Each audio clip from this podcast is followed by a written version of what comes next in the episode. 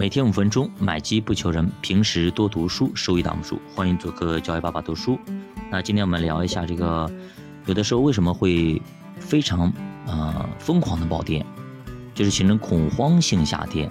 本身公司没有什么毛病，都挺好的，公司还是那个公司，投资者还是那个投资者，但是呢，就突然疯狂性下跌。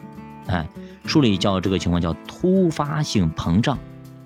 它主要是因为呢，市场下跌并且继续恶化，乃至从可控下跌演变成完全恐慌式下跌。它这为什么会演变成恐慌呢？比方说今年的啊，应该去年的二零二二年的二三月份，对吧？再比如说那个再往后一点呢啊，二零二二年的下半年啊，也会有这种恐慌性的下跌。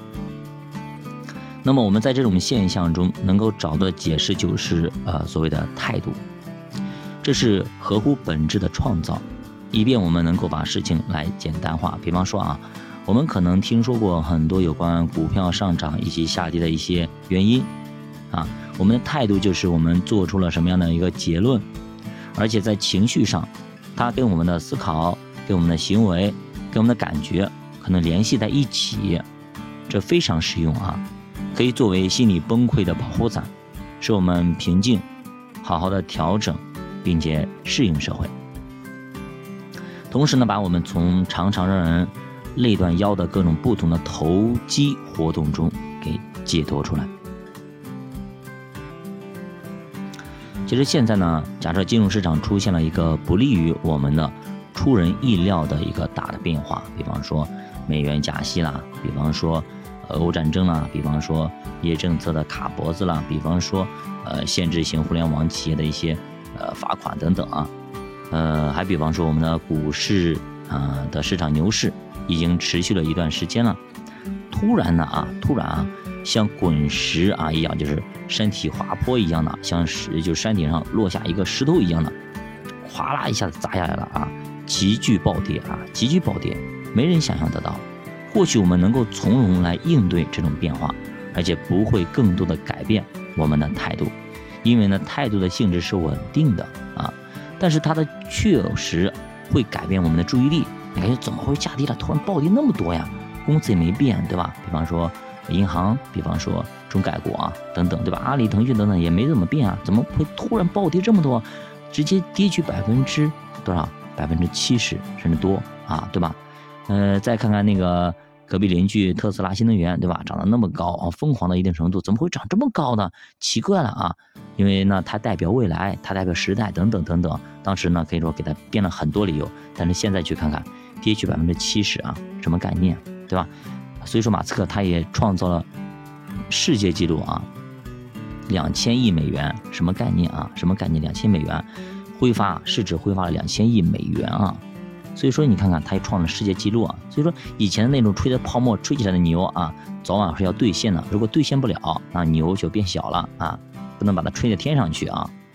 所以说，这个时候呢，我们的注意力可能慢慢的也会被它所吸引。那注意力在一定程度上取决于社会经验，啊，老道的可能他就会更定力更足，但是新手可能他就会东跑西跑啊，来回折腾啊，今天买明天卖等等啊，就来回的调仓。许多研究表明啊，我们的注意力大部分取决于我们周围的人所注意的事情。人以群分，物以类聚，乌合之众。啊，这本书好好去读一读啊。如果啊，股票市场下挫，那么至少告诉我们，其他人正在关注的是什么风险、利空消息啊，更多关注这些东西，而不是关注的是牛市的一些证据。所有的利好。所有的利多也好，增长渠道也好，动力也好，全部不好意思，我不我不开呀，我不关注，我只关注它的一些差的地方，比方说一些就是来检查吧，公司里检查，他只他不看你公司有多好，他就看哪里不合规，我就查你，就罚你，对吧？就是这样子。也许你百分之九十九点九做的非常好，但是就那百分之对吧零点一啊就不好，好揪住你这一点。无限的放大，无限的放大，就是这么个意思啊，就是这么意思。所以说这个时候呢，大家都在关注风险，而不是牛市的一些利好消息。所以说，当看到市场下挫的时候，我们会开始更多的关注自身的一些风险因素，我是不是该避避险？我是不是该躲一躲啊？这就造成了认知不协调的现象啊！不知道是什么缘故，我们开始觉得在这个市场上抛售股票，实际上可能是很好的理由。这时候赶紧卖了，我不管怎么样，我赶紧卖，不然的话，对不对？万一稀里哗啦形成趋势性下跌，那就惨了。比方说，俄乌战争爆发的时候，很多人疯狂的抛售股票，就是这个原因。那么现在看看，确实也是对的，对吧？当时抛售确实是对的。所以说，你看这个时候是人的本能。人的本能，有的时候呢，它形成了趋势性下跌，你抛对了；如果没有形成，它一拉起来了，那你就抛错了，是吧？所以呢，凡事都有两面性啊，凡事都有两面性。这里解释一下其中的一些原理，你要明白，就是知其然，也要知其所以然。所以说，我们不再有以前那种良好的感觉，对吧？不再有那种良好的感觉，而是随着市场的进一步的下跌，不安的情绪开始发展到焦虑的程度。我开始担心了，我开始焦虑了。以前呢，你像那茅台，哎呦，什么呢？疫情封控利好茅台，在家喝两口茅台压压惊；离疫情放开也利好茅台，因为喝两口茅台庆祝一下，happy 一下。所以说，不管怎么样，茅台最好，永远的王，等等等等，对吧？张坤，哎呀，真的是牛牛叉叉，等等啊，消费一个，等等等啊，太好了，吹到天上去了。但是呢，对吧？后来呢，当他一下跌，这种信仰就不在了，哎，就就不在了。开始去骂人家了，对吧？什么玩意儿？什么张坤啊？然后亏了百分之三四十、四十多，对吧？就是这样子啊，就这种以前觉得她非常好呀，就是白富美啊，对不对？就等等等等，夸到天上一朵花呀。那一一感觉人家不好了，感觉哎，这个好像不太好呀，还没那么漂亮啊，哎，感觉像凤姐一样的，等等等等啊，就越看越丑，越看越丑。以前呢，越看越漂亮，越看越漂亮，现在是越看越丑，越看越丑，是这样子啊。人会变的，什么变了？他这个人没变，股票没变，基金没变，行业也没变，变的是你的心啊！人们对他的看的态度不一样了啊，不一样了。所以这种情况非常的自然，往往呢是因为处在这种危险的环境当中所带来的一种本能的反应啊。比方说，大多数动物能够感觉到焦虑，哎，可能焦虑，这有助于它们继续生存下去。比方说，你像那个豹子啊或者猫。它在正在吃东西，或休息，突然，它起来的时候，突然看到尾巴上有一个，呃，这种黄瓜绿色的东西，马上就本能的就会跳起来，直接跳起来啊！不管是猫还是豹子啊，不是做过这种实验吗？猫科动物，这是本能的反应，直接跳很高，为什么呢？就是本能的反应。比方说，我们突然我们不没有看到，我们突然感觉有个东西向我们飞来，我们本能的反应是躲闪，对吧？闭眼躲闪，这是我们的本能反应。虽然说你像你手在你眼睛前面拍一下。你本能的反应是闭上眼睛，保护你的同仁，对吧？这是我们的本能，让我们生存下去。其实焦虑的情绪包括像烦躁啊，比如说集注意力难以集中，比方说比较疲乏、比较累、肌肉紧张、睡不着觉啊，甚至头脑一片空白，对吧？尤其市场下跌的时候，你会呀，有很多人失眠，对吧？就是这样原因。其实处在这种焦虑状态的时候呢，我们的心智、我们的身体呀，他会很聪明，他会很容易受到恐慌的影响。这就是说，我们为什么要心态要好？为什么我我给咱们喜迷团的人起名叫喜乐啊？喜乐的心乃是良药，能医治疾病。就是笑一笑，十年少，对不对？愁啊愁，白了头，对吧？是这么个样子，所以说你心态非常好，整天很喜乐啊，整天唱歌、歌唱等等啊，这些人他就是活得久，而且身体非常好，不生病。哎，有些人整天愁啊愁啊愁啊愁，就是三十岁可能感觉看上去像五十岁甚至六十岁，对吧？愁得白了头等等等等啊，而且疾病缠身，就是他特别恐慌担心啊，对不对？担心天会塌下来，担心怎么样出门怎么样，就是这种乱七八糟的东西在脑子里全部出现，就是对吧？就喝口凉水都担心，对不对？噎噎到，就是这种啊。所以恐慌会表现出一些症状啊。我们我们来看看啊，这个不管我们家里有老人或我们自己、我们孩子等等，一定一定记住啊。当 出现这种情况情况的时候啊，并不一定是嗯，并不一定是他生病了啊，并不一定是他生病了啊，有可能是他恐慌，心里有事儿，把他那个心结给他打开，病就好了，不用吃药，不用打针。比方说啊，比方说心悸。哎呀，心悸，啊，心突然就疼，疼的要命啊！我不知道大家有没有这种经历啊，心特别突然疼啊，真的是疼的要命啊，这种啊，就感觉有这不是你的心脏病啊，有可能是对吧？就是这种恐慌造成的啊。第二个就是盗汗啊，盗汗，记住啊，还有打哆嗦，突然冷不丁打哆嗦，大热天你打什么哆嗦呀？就打哆嗦，这都是啊，这都是这种情况都会出现，记住啊。但是最最重要的就是啊，他独特的精神状态啊，人们这个时候。会极其突然的态度急转，就这一点可以解释市场情绪为什么会突然呢出现间断断片了。本来好好的涨着呢，突然一下子暴跌，或者本来是就是慢慢的跌着呢，突然一下子咵啦一下子下去了。本来那一天跌个两三个点，对吧？突然一下子跌去十几个点、二十个点，你想看太疯狂了啊！就是这种情况会态度突然的啊就间断，感觉就是大家已经断片了，怎么回事啊？怎么突然一下子就那个了啊？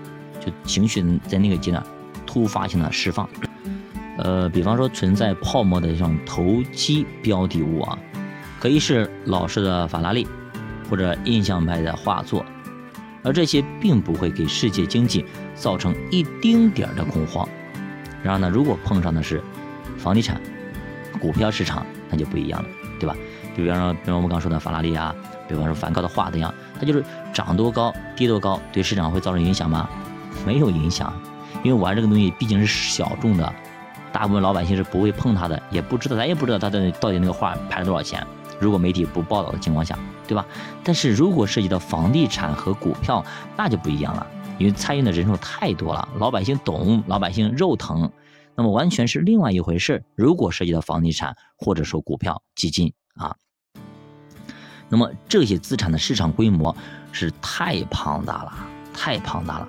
以至于它的泡沫破裂，能对经济产生非常非常重要的影响，对吧？为什么这一次房价稍微那么一跌，整个市场就不淡定了？